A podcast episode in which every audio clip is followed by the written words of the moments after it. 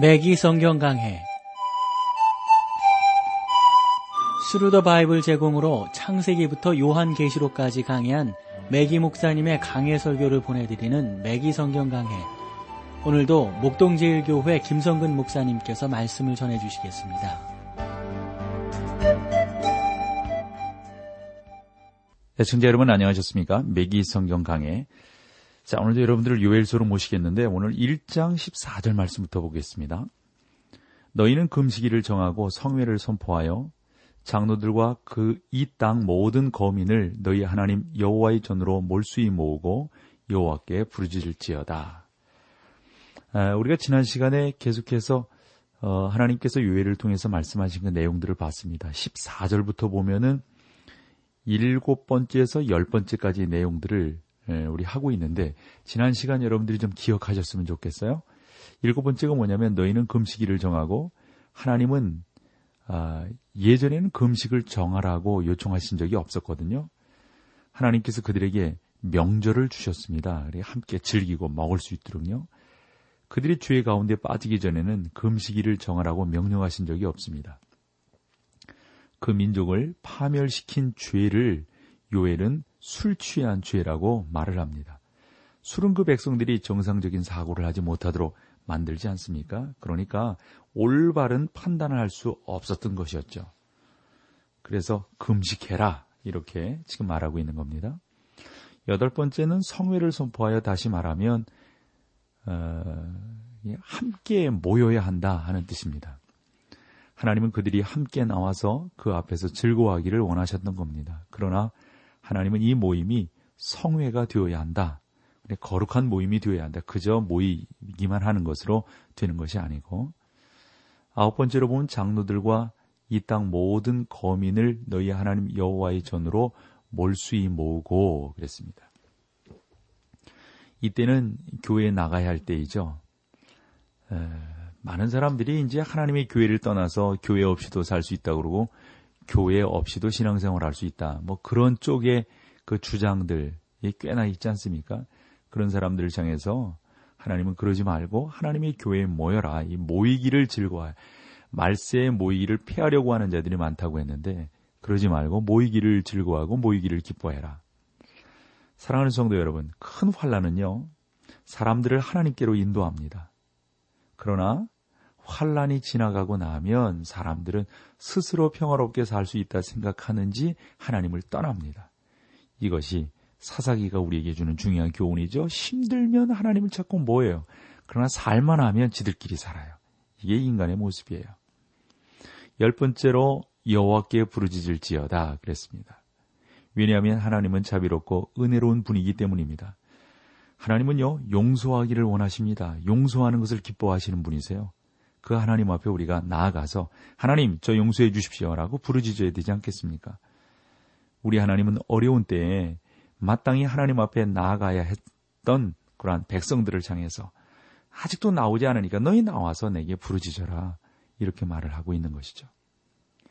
유엘은 이 백성들에게 경고했고 교훈을 주었습니다. 이것들은 하나님의 축복을 원하는 그들이 마땅히 해야 할 바라고 볼 수가 있습니다.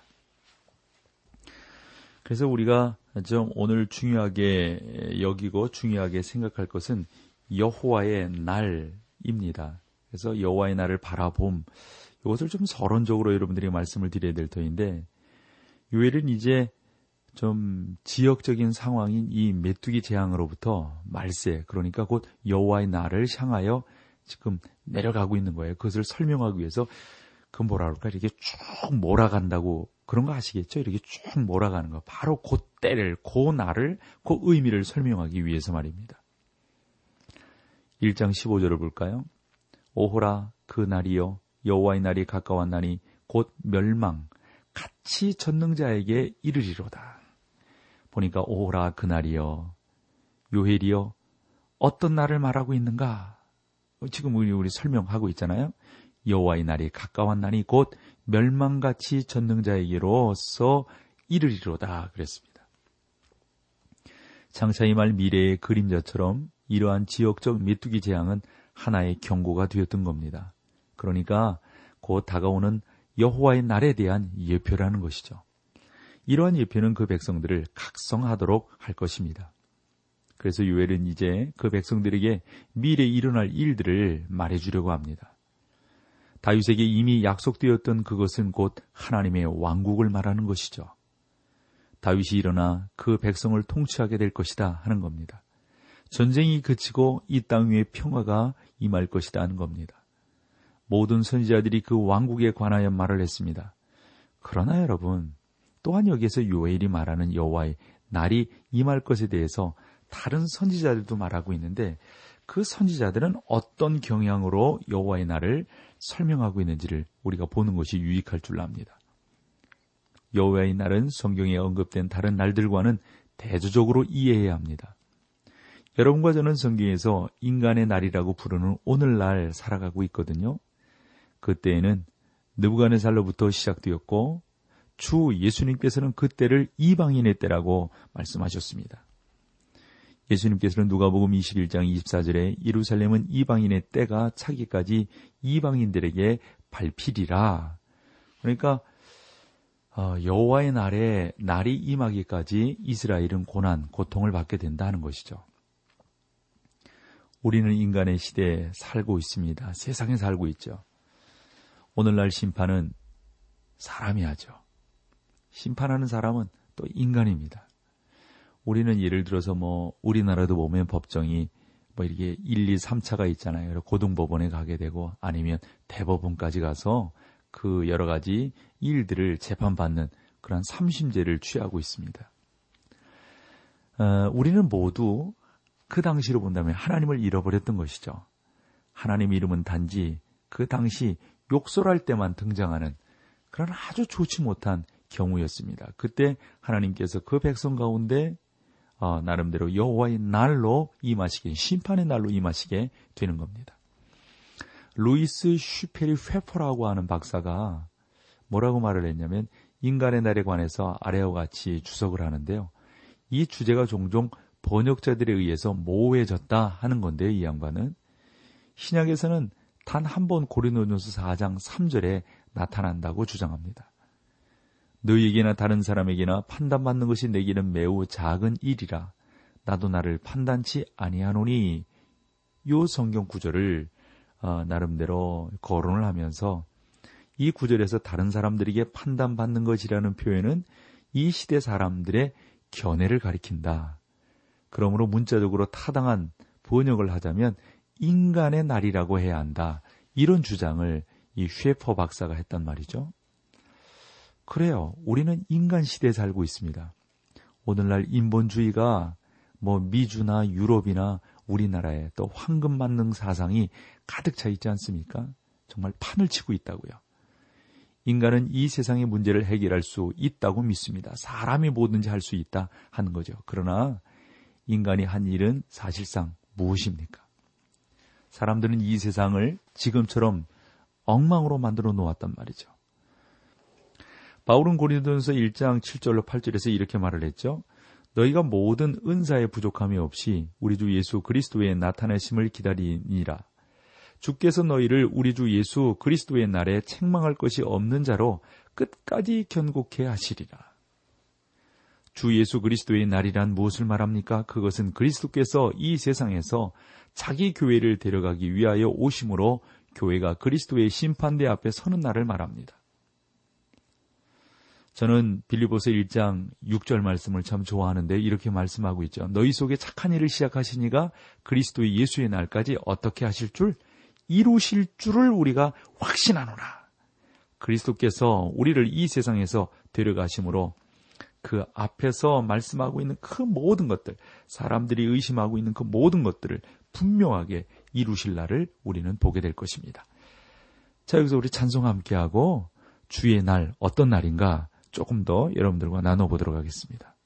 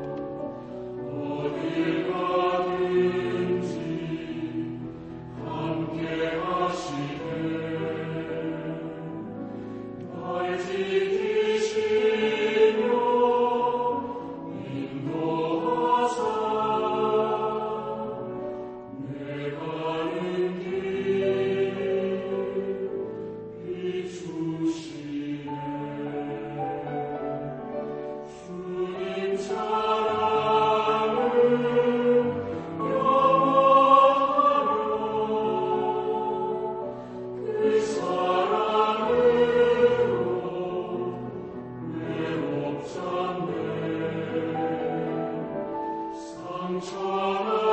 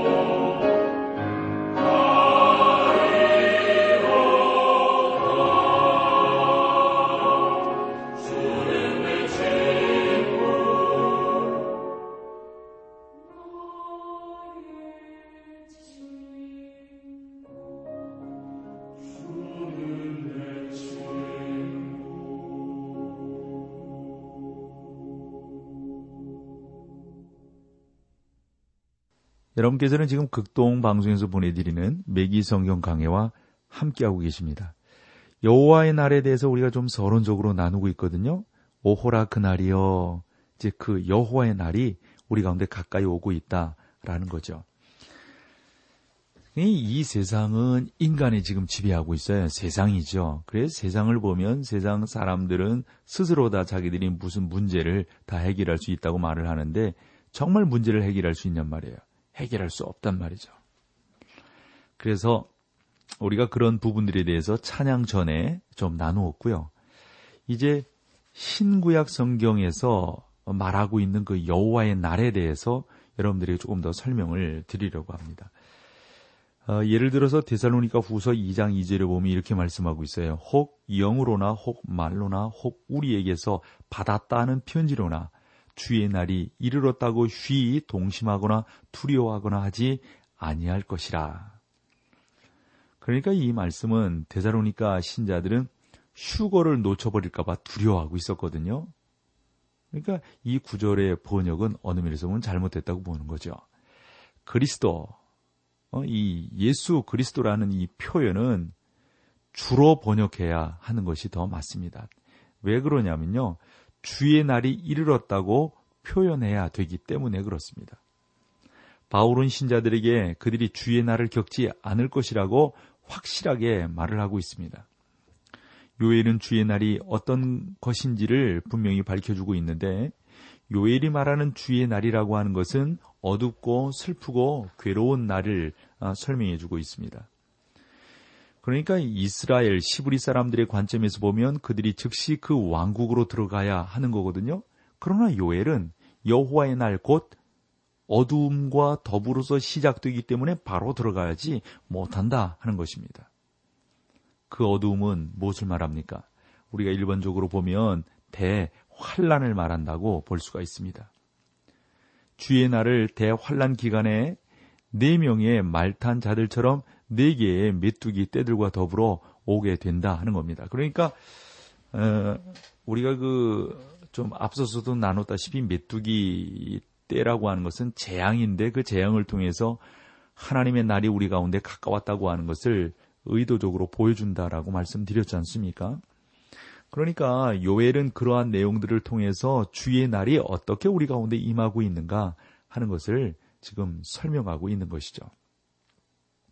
사랑하는 성도 여러분, 성경을 전체적으로 공부하는 것이 참 우리가 신앙생활을 하면서 참 중요합니다. 그래서 성경의 맥을 아는 것이 중요하고요.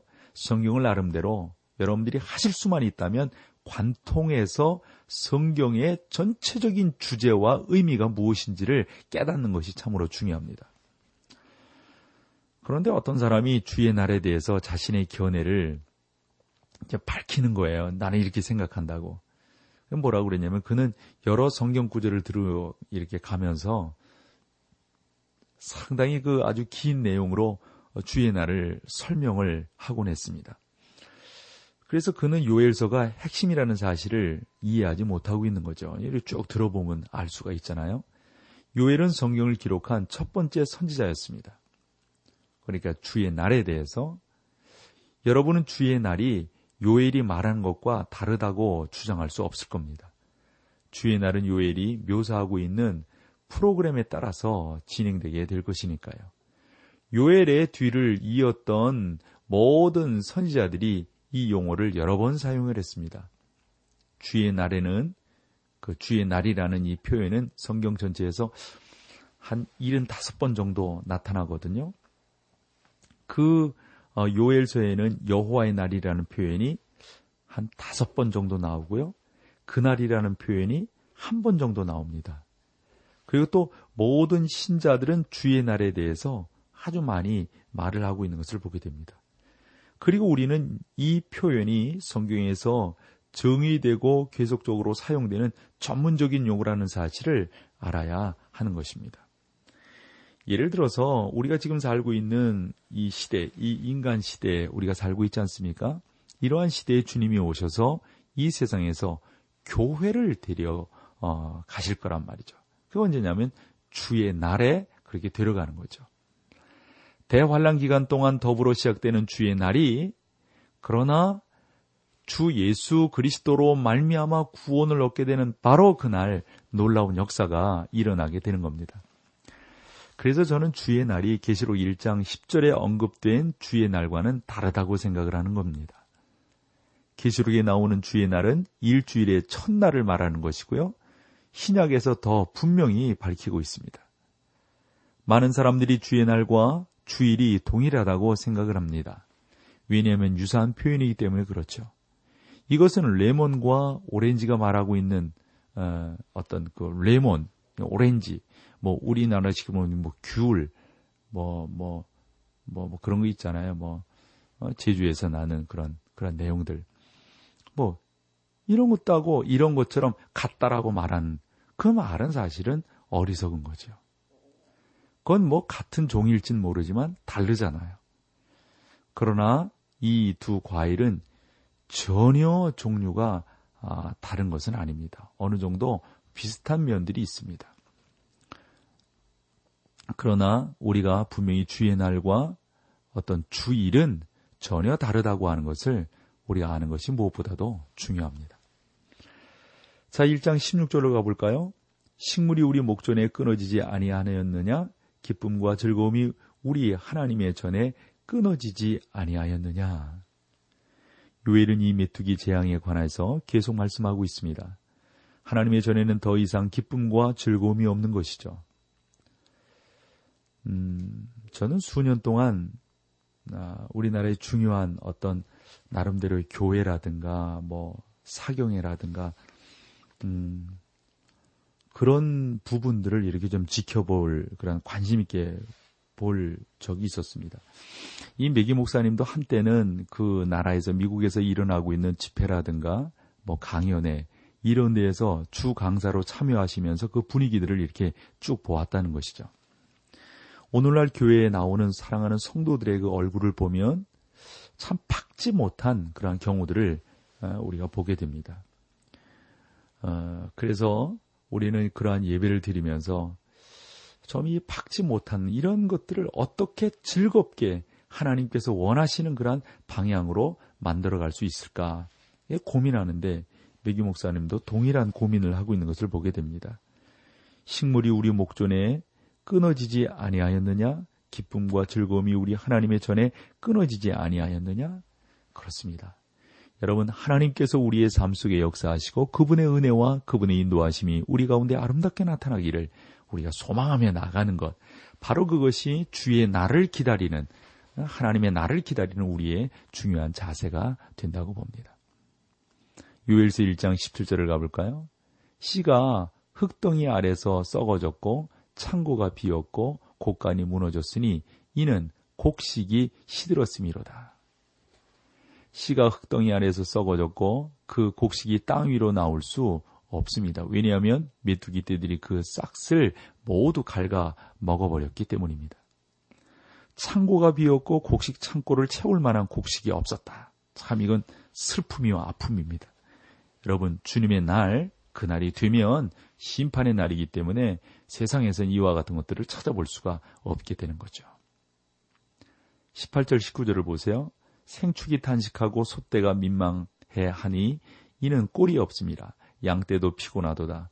여호와여 내가 주께 부르짖으오니 불이 거친 들의 풀을 살랐고 불꽃이 밭의 모든 나무를 살랐음이니이다.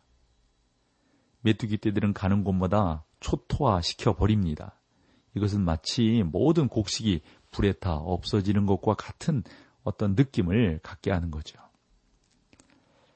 1장 20절 볼까요? 들 짐승도 줄을 향하여 헐떡거리오니 시내가 다 말랐고 들의 풀이 불에 탔음이니이다. 이것은 끔찍하고 무서운 때를 우리에게 말해주고 있습니다. 외양간에 있는 짐승이나 바깥 숲 속에 사는 짐승들이 모두 다 메뚜기 떼의 재앙을 받게 되는 것이죠. 그것은 당시 그 땅의 모든 생물들에게 미치는 심판이라고 볼 수가 있습니다. 그리고 이것은 장차 다가오는 주님의 날에 대한 묘사가 되는 것이죠. 자, 오늘 여기까지 하고 다음 시간에 우리 요엘서 2장으로 여러분들을 모시겠습니다. 함께 해주셔서 고맙습니다. 매기 성경 강해 지금까지 Thru the Bible 제공으로 창세기부터 요한계시록까지 강해한 매기 목사님의 강해 설교를 목동제일교회 김성근 목사님께서 전해주셨습니다. 이 시간 방송 들으시고 청취 소감을 보내주신 분께는 나침반 출판사에서 신앙서적을 보내드립니다. 청취 소감을 남겨주실 분들은 극동방송 홈페이지에 매기 성경 강해로 들어오셔서 사연을 남겨주시거나 문자로 참여하실 분들은 한 통에 50원의 유료 문자 샵 1069, 샵 1069번으로 보내주시기 바랍니다. 매기 성경 강해 오늘 순서를 마칩니다.